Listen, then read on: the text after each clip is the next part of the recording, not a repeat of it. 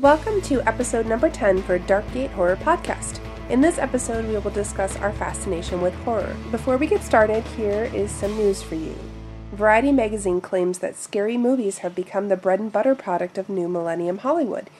So expect tons of them in 2007, many without benefit of a press screening to advise you of its merits. The list includes Ghost Rider with Nicolas Cage and a long delayed Marvel Comics adaptation, the number 23 with a serious Jim Carrey obsessed with numerology, Premonition with Sandra Bullock plagued by her unwanted fortune telling skills. That one actually looks pretty good.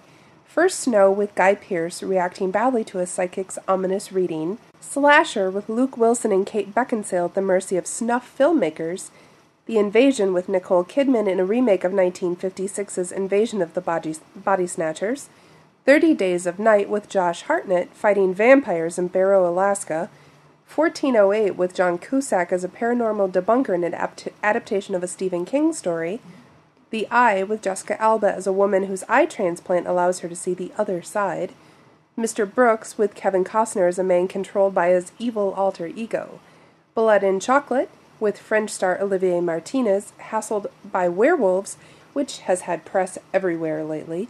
The Messengers about an ominous darkness descending on a North Dakota farm. Grindhouse, a two film horror package from directors Quentin Tarantino and Robert Rodriguez. And for Halloween, Halloween by Rob Zombie, not a remake of the John Carpenter classic. And Trick or Treat with Brian Cox and Anna Paquin among the stars of a four story ominous spook film. Even though they are brief descriptions, some of these sound pretty good. I'm excited to see The Hitcher, the remake of the 1986 classic. I'd like to share with you a review from SF Gate. Hitcher, surprisingly harrowing by Christy Lemire, AP movie critic. So you're probably thinking, not again, not another remake of a horror movie. Following recent reheated versions of The Omen, The Hills Have Eyes, and When a Stranger Calls, an update of The Hitcher would seem needless. The 1986 original, starring a then hunky C. Thomas Howell, was actually pretty scary. But you know what? The new one is too. You do have to suspend all disbelief and assume that the menacing hitchhiker John Ryder, Sean Bean of the Rutger Hauer in the Rutger Hauer role, has the supernatural ability to be everywhere all the time with increasingly amounts of firepower. Oh, and that he can take out about 10 cops and patrol cars with a helicopter all by himself. Still, if you choose to go with it, there are several good jumps and scares, and it's surprisingly tense the whole way through, not just gory and cheesy.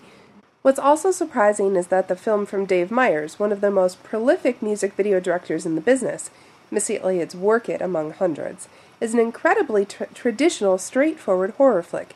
He lets the brutal events play out for themselves and doesn't try to over stylize them. Having said that, the man also knows how to stage a gnarly car crash. And in the overqualified Bean, best known as Boromir in the Lord of the Rings trilogy, Meyers has a truly dastardly twisted villain. The cragginess in his face lets you know immediately that he's not someone you'd want to mess with, and that bright smile he flashes once in a while um, only makes him look eerier. Falling prey to a sinister stranger are scuffy Zachariah Knighton and sexy Sophia Bush as college sweethearts Jim and Grace, who pile into Jim's 1970 Oldsmobile 440 why do horror movie victims always drive old cars? For a spring break road trip from Texas to Lake Havasu, Arizona, this means they have to travel through New Mexico with all its vast expanses and long stretches of brushy nothingness, dotted only with the occasional run-down diner or dreary motel. The perfect place to die is some really horrifically bloody death. Along their journey, they run into Ryder, almost literally during a torrential thunderstorm in the pitch black of night, who later weasels a ride out of them to a motel fifty miles up the road. Of course, he turns out to be a madman, but he's also inordinately crafty. Even after Jim and Grace manage to kick him out of the car, he pins a series of killings on them across the state. The only person who believes Jim and Grace might not have been responsible for all this carnage is State Police Lieutenant Estridge, played by Neal McDonough. In this surreal wasteland, where justice is as hard to ascertain as motivation, that probably means he's a goner too. It's enough to make you want to fly on your next vacation. It's probably safer. The Hitcher, a Rogue Pictures release, is rated R for strong bloody violence, terror, and language. Running time 83 minutes. Two and a half stars out of four. And the review can be found at sfgate.com. I'll put a link in the show notes. So let's move on to the main topic why are we fascinated with horror?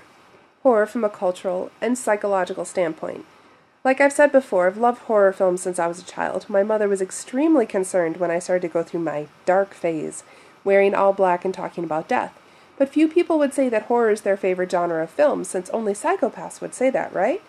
Sure, I like most genres of film and enjoy your summer blockbuster as much as the next girl, but I really like a good scare once in a while. As a kid, horror films are typically frowned upon by worrisome mothers who are concerned for the mental health of their children and to shelter them.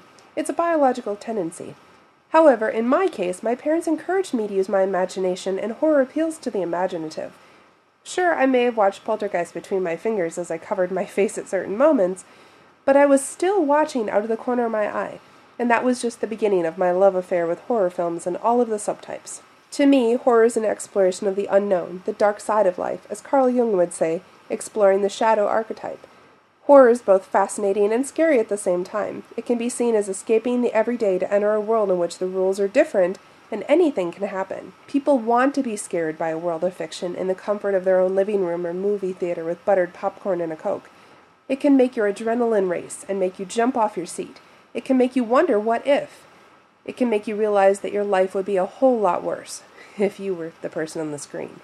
Whether you fear death or are curious about it, a good horror film can expand your awareness and take you to where you can only imagine. Unfortunately, it takes a lot for me to get scared, and few horror films have a big impact on my psyche. Sure, I like slashers, it gets the adrenaline pumping, and just a few notes of the Halloween theme is enough for my conditioned response of heart racing to begin. But I also like the dark comedy horrors such as Evil Dead and Shaun of the Dead. However, the films that stay with me are those that are based in some reality, incorporate a lot of drama and or psychological in nature. Gore doesn't bother me. It is what you don't see on the screen that can be the scariest of all. The part that is heightened by your own imagination. Great examples of this are Jaws and Psycho. Some people argue that thrillers and suspense films are not true horror films, but I think that they are cousins, and therefore can be considered in the larger classification. Plus, these films appeal to a larger, varied audience than your typical slasher film. At least that's true among the people I know. Sure, there is the backlash against horror films as morally corrupt, vile, and evil and should not be seen by adults, let alone our kids. You know, that there is enough horror in the real world, and so on. I do not discount their beliefs and values, but I just don't get where they're coming from. The bottom line is that horror films are entertainment and need to be looked at as such. I hope to analyze our fascination with horror by looking at it from a cultural and psychological standpoint and to give examples. I was inspired to do this podcast when I read the list of horror films coming out in 2007. This genre seems to be expanding rather than shrinking, even in a time of war and unrest in the US and many other parts of the world. There is horror around us, on the news, on our doorsteps, and horror films may just be the distraction to take us away for a couple of hours. In a study by Kansas State University psycholo- psychology professor Leon Rappaport, he states that, quote, the more civilized we get, the more we repress our sort of uncivilized nature. He continues by saying, and one way to release that is through festival occasions, vicariously enjoying horror movies and all sorts of related things. Watching horror expands the boundary between what is socially acceptable and what is not, and this desire goes back a long time. He says it's a very prevalent, deep seated human characteristic to explore the boundaries where they can tolerate fear and anxiety and then master that fear and anxiety by working through it. So, why the insurgence of horror films at different times? I think the kind of horror that gets out there really reflects, you know, the environment we are living in right now, which is a pretty scary one, you know, said James Wan, co author, producer, and director of the Saw series. You don't know quite what could happen to us every step of the way, and I think a horror film is a way of expressing that up there on the screen. It is almost like a cathartic way of like venting one's fear, basically. Well, I think we're actually in a period that's cycling through the same area that the horror films of the 70s were in because both were made during great periods of culture clashes, said Master of Horror Wes Craven. You know, in the 70s it was Vietnam, and now we have obviously what's going on in the Middle East. So the torture films tend to be very visceral, and oddly enough, the ones these days have a fair amount of torture in it, which is obviously right out of the news, and it seems that both countries, or both groups, are doing it the United States and its enemies. Our own government has been caught torturing. It's like holding citizens of other nations right now at Guantanamo without any charges being brought. So there's a very deep sense of all that rule all the rules are being broken and we don't know what the rules are anymore. Now, when that's the case, I think the horror films reflect that. The horror films are basically nightmares of a society, Craven says. That article can be found at abcnews.go.com. Um, it's from Nightline a while back, and um, I'll put the link in the show notes. It's a neat article. So let's move on to a discussion about fear. Now, we can't have a discussion about horror without mentioning the fear response behind horror. Fear is a basic human emotion, along with anger and love, and fear is one of the group of reactions in organisms with a long history of survival advantages for the owner. In humans, fear has many built in symbiotic subroutines based on triggers of data and internal data construction models, or thoughts or reactive peptides and other subsystems in the human brain. That's a lot of fancy stuff. But essentially, what it is, is it's a built in response that we've had all of the while that humans have been in existence. An example of this may be something dangerous and spontaneous. During this situation, the blood goes to big muscles, like legs, allowing the person to run faster. Also, the body freezes up just an instant, allowing the brain to decide if another reaction would be better, like hiding. In the brain, hormones are released centering the attention of the threat, always looking for the most accurate reaction. We know it is fight or flight. Although it's an arbitrary classification, some techniques and chemicals can suppress fear. It occurs during the manifestation of a real or perceived attack on the system. Its evolutionary purpose begins to incite the system to react. Fear also can be described as a feeling of extreme dislike towards certain conditions, objects, people, or situations such as fear of darkness, fear of ghosts, etc. Personal fear varies extremely in degree from mild caution to extreme phobia and paranoia. Fears may be a factor within a larger social network wherein personal fears are synergetically compounded as mass hysteria. Fear may underlie some phenomena of behavior modification, although these phenomena can be explained without adducing fear as a factor in them. Furthermore, the application of aversive stimuli is often ineffective in producing change in the behavior intended to be changed. Fearing objects or contexts can be learned. In animals, this is being studied as fear conditioning, which depends on the emotional circuitry of the brain. It is one of the basic emotions and is linked heavily to the amygdala neurons. Fear can be described by different terms in accordance with the relative degrees.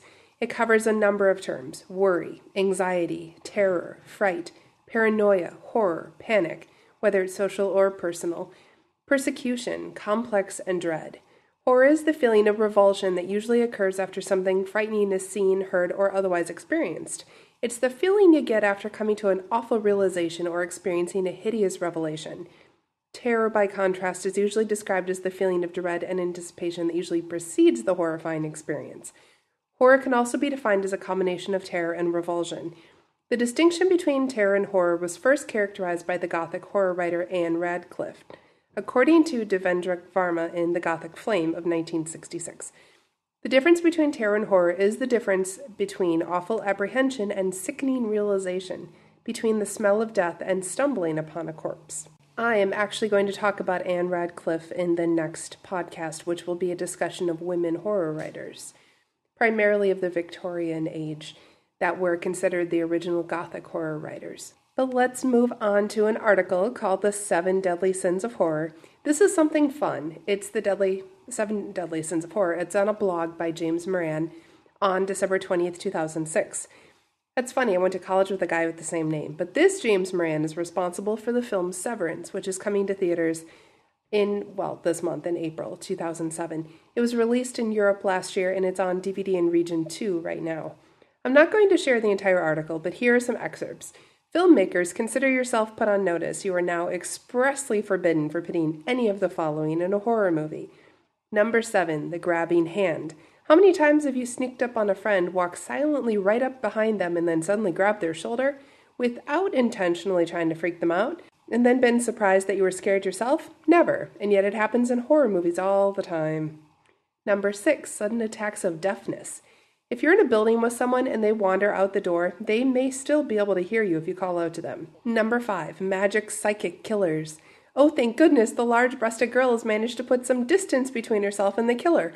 Oh, look, she's found a car. And what do you know? It's unlocked. And the keys are in the ignition, and the engine has started. First time, hooray, she's going to escape. I hope that killer hasn't somehow magically teleported into the back seat, where he'll suddenly pop up to stab or garrot her. I'm sure that won't happen though, because we need the aforementioned teleporting skills, plus the ability to psychically predict which car she will choose. and it will make no sense to hide in the back seat until she starts driving and then attack her. So he probably won't do that. Oh, he did. Number four, cars that get scared. Oh dear, the car suddenly won't start. How inconvenient, being that I am in this very juncture being chased by a monster. Yes, the same car that drove me all the way up the mountain and has been working for years has chosen this precise moment to break down just as I'm trying to escape, as opposed to, say, Act 1, for example.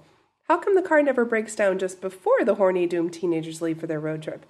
If a previously healthy car won't start, it had better be because the killer has mangled it or stuffed a dead body in the engine. Number three, sudden attacks of clumsiness.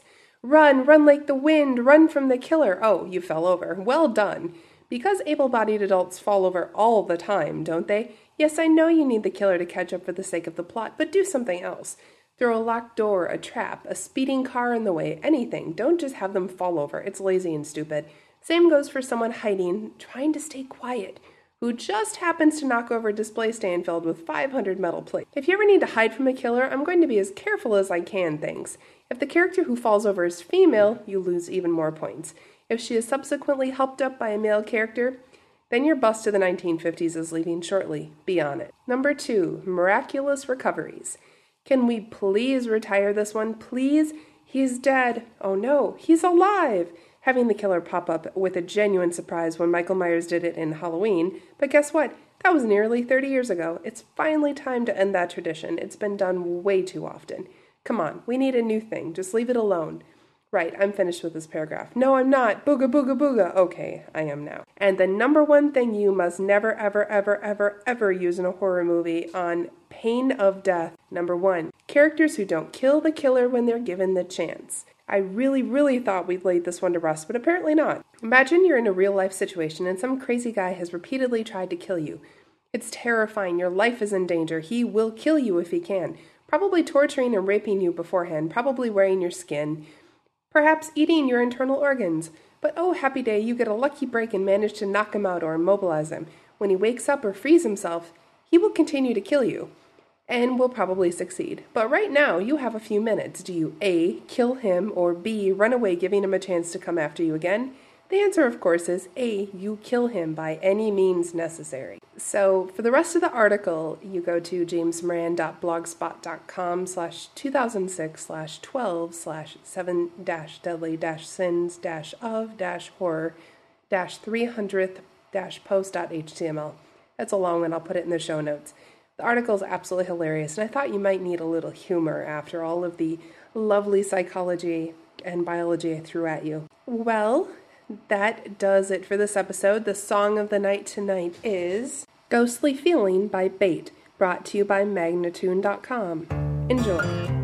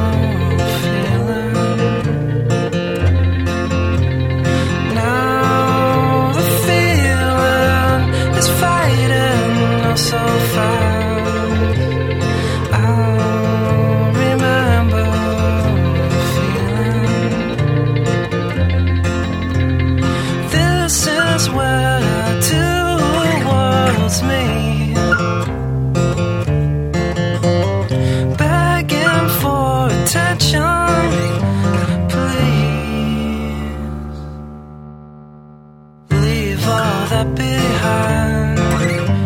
Switching around your frame of mind. How long must it take?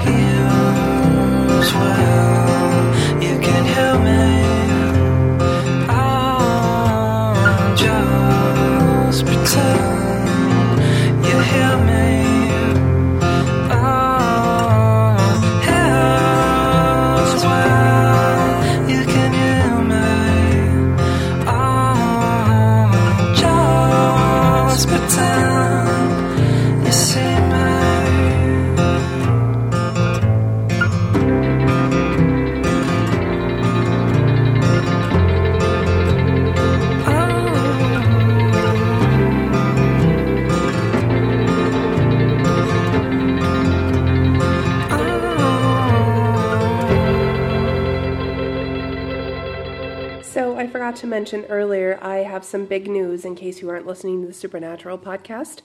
I just moved to Los Angeles. So, I am back in Southern California finally. New apartment, new job, new change of scenery.